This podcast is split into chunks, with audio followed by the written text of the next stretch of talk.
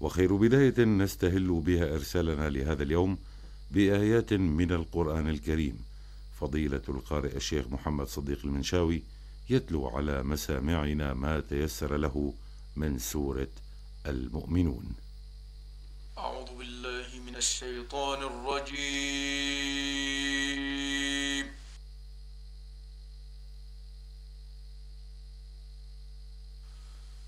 بسم الله الرحمن